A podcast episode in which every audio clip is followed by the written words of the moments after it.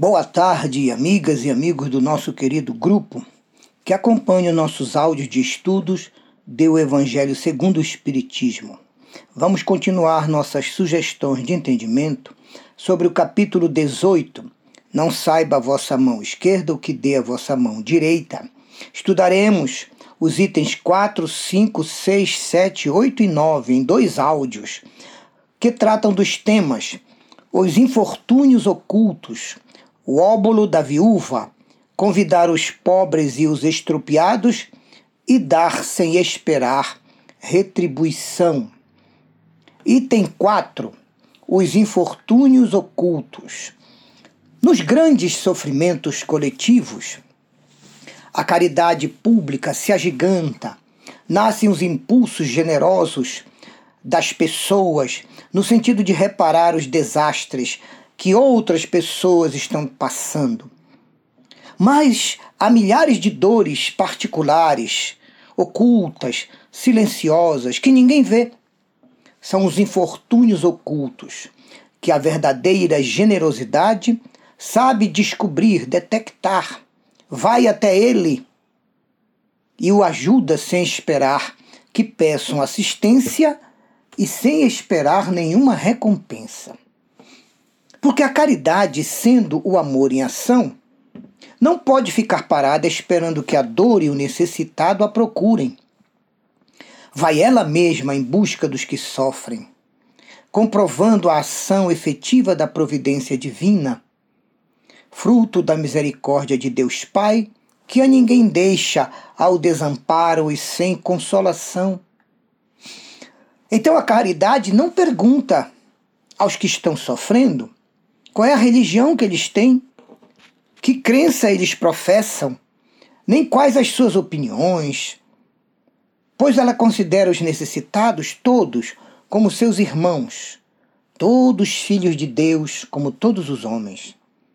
Por isso a caridade age em benefício de todos e consegue cumprir com grande eficiência aquilo que nos recomenda Jesus e Paulo de Tarso e também Pedro no Novo Testamento. Deus nunca faz acepção de pessoas. E o anjo da caridade, o melhor de tudo é que ninguém sabe de onde ele vem. Mas para os infelizes, ele não precisa ter um nome, porque é o anjo da consolação. Ele é o agente da esperança é a mensagem enviada por Deus de socorro ao que está sofrendo. Por isso, à noite, um conjunto de orações se eleva ao Pai Celeste em favor desses espíritos caridosos e também desses homens encarnados caridosos, homens e mulheres, católicos, judeus, protestantes, espíritas, todos oram à noite, bendizendo, bendizendo aqueles que fazem o bem oculto e que secam as lágrimas sem quererem aparecer como benfeitores do próximo. É assim que essas almas que gostam de fazer a caridade vão socorrendo as necessidades mais básicas dos nossos irmãos sofredores e carentes. São almas verdadeiramente cristãs que se unem para praticar as virtudes que Jesus ensinou, das quais ele mesmo deu vários exemplos. E esses grupos de irmãos em Cristo, são eles espíritas? Sim, uma grande maioria de espíritas, mas há também os nossos irmãos católicos, os nossos irmãos evangélicos, os budistas. Todas as religiões idôneas formam grupos de caridade que buscam a dor e o sofrimento para amenizá-los.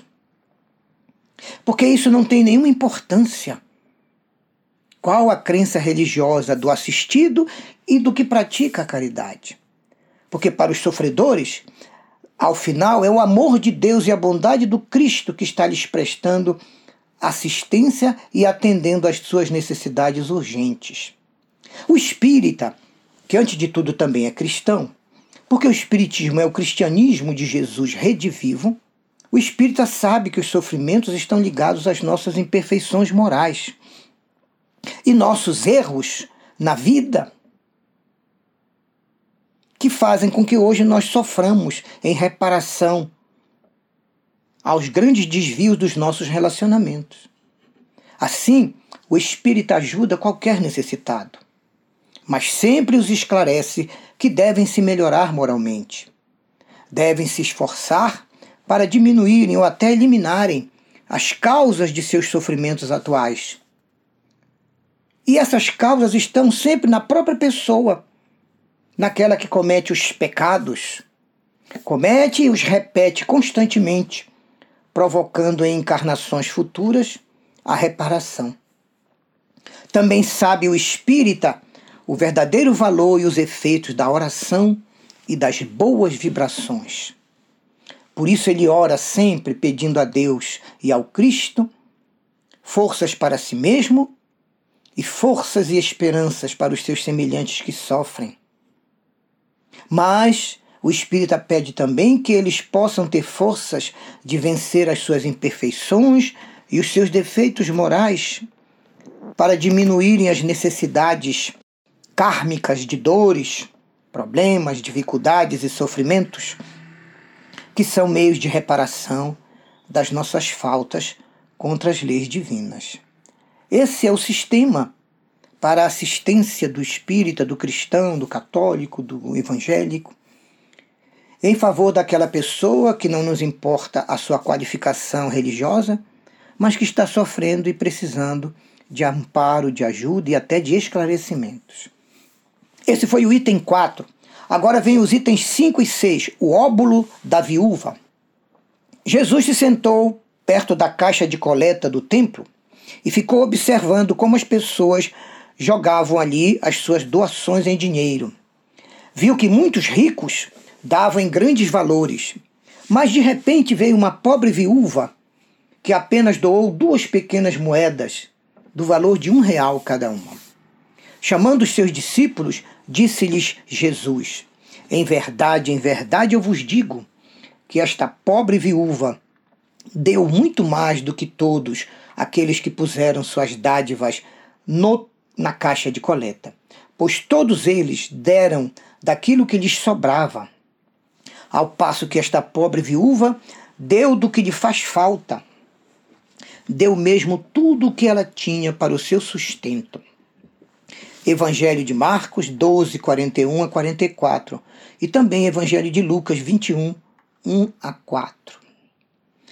Nestas passagens dos Evangelhos de Marcos e de Lucas, Jesus quer nos ensinar que para Deus o valor maior das nossas ofertas, doações aos necessitados, está centrado não no valor pecuniário, monetário, do recurso ou dos bens que nós estamos doando, mas no valor do nosso sacrifício, da nossa renúncia e do amor e caridade com que doamos aos nossos irmãos que estão precisando de ajuda. Muitos se desculpam de não poderem fazer mais o bem porque não têm recursos sobrando. Ora, se Deus os cercasse de alguma riqueza, dizem esses, aí sim eu poderia fazer muito mais o bem e a caridade. Também há os irmãos que pedem a Deus em oração recursos para começarem ajudando a si mesmos, o que é muito natural e humano.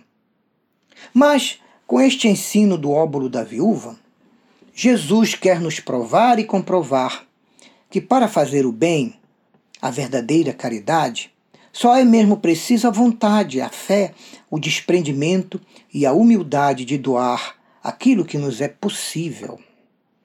Na verdadeira caridade, o homem pensa nos outros antes de pensar em si mesmo. Daí vem a renúncia, o sacrifício pessoal, o desapego para que ele possa favorecer os sofrimentos, os sofredores e aqueles para quem tudo falta, com seus pequenos recursos ou com alguns bens que ele possa dispor naquele momento.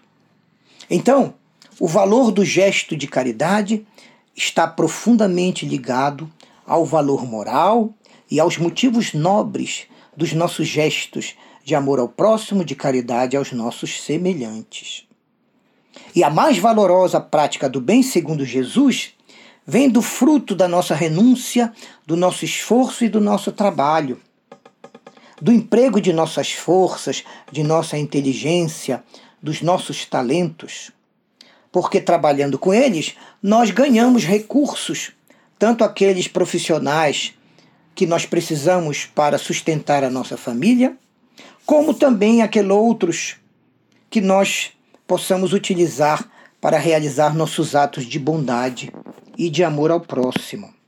Roupas, abrigos costurados por nós, cestas básicas, uma cestinha de remédios, roupas e materiais para creches e asilos, as nossas mãos em trabalho voluntário para ajudar as instituições e, é claro, a doação do nosso sentimento de carinho, de dedicação e de atenção aos, às dores e aos problemas dos nossos irmãos para ajudá-los a resolvê-los. Então, aqueles que não têm condições de fazer todo aquele bem imenso que eles gostariam, podem se lembrar do, da parábola da passagem do óbolo da viúva, contada por Jesus, porque ela doou privando-se do seu necessário. Segundo Jesus, doou tudo mesmo que tinha para o seu sustento. E isso foi o que pesou para Deus muito mais do que a grande quantidade de moedas que os ricos jogavam na caixa de coleta. Porque eles não se privaram de coisa alguma para praticar essas doações. Então, meus irmãos, se pudermos socorrer em grande escala os necessitados que a vida nos encaminha, seremos os mais felizes e os mais abençoados dos homens da terra. Mas se isso não nos for possível, ainda assim devemos nos submeter aos limites de nossa atual existência. Limite de patrimônio, limites financeiros, limites econômicos, limites salariais.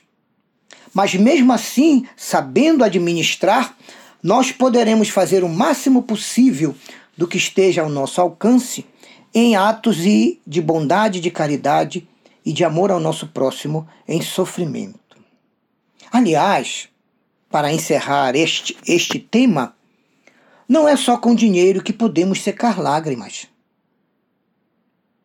E se ficarmos inativos, só porque não temos muito dinheiro para fazer o bem, o que será do sucesso da nossa reencarnação?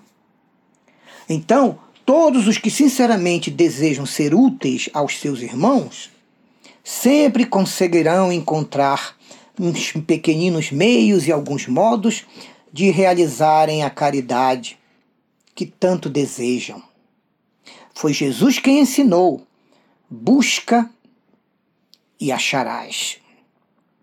Pedi e obtereis. Batei as portas e elas se vos abrirão. Então, como espíritas cristãos, procuremos um pouco mais as oportunidades e elas nos surgirão à frente. Se não for de um modo, será de outro, porque não há ninguém na terra que não possa prestar um mínimo serviço qualquer dar um consolo, minorar um sofrimento físico ou moral, fazer um esforço útil pelo próximo, estender as suas mãos para ajudar alguém que está caído. A caridade está a serviço de todos os cristãos e o espírita tem em cada casa espírita os setores específicos que trabalham com a caridade aos nossos semelhantes geralmente os setores de, da campanha alta de Souza, da campanha do abrigo e do agasalho, da, das campanhas do material escolar, de acordo com a época do ano, das campanhas de Natal, para que os pobres também tenham esperança na descida do amor divino na noite gloriosa do Natal em nossa terra. Vamos praticar o bem e vamos ter um pouco mais de boa vontade e de atenção, porque vamos descobrir os caminhos e meios de praticarmos a caridade exatamente com aquilo que temos às mãos. Graças a Deus, que Jesus a todos nos abençoe.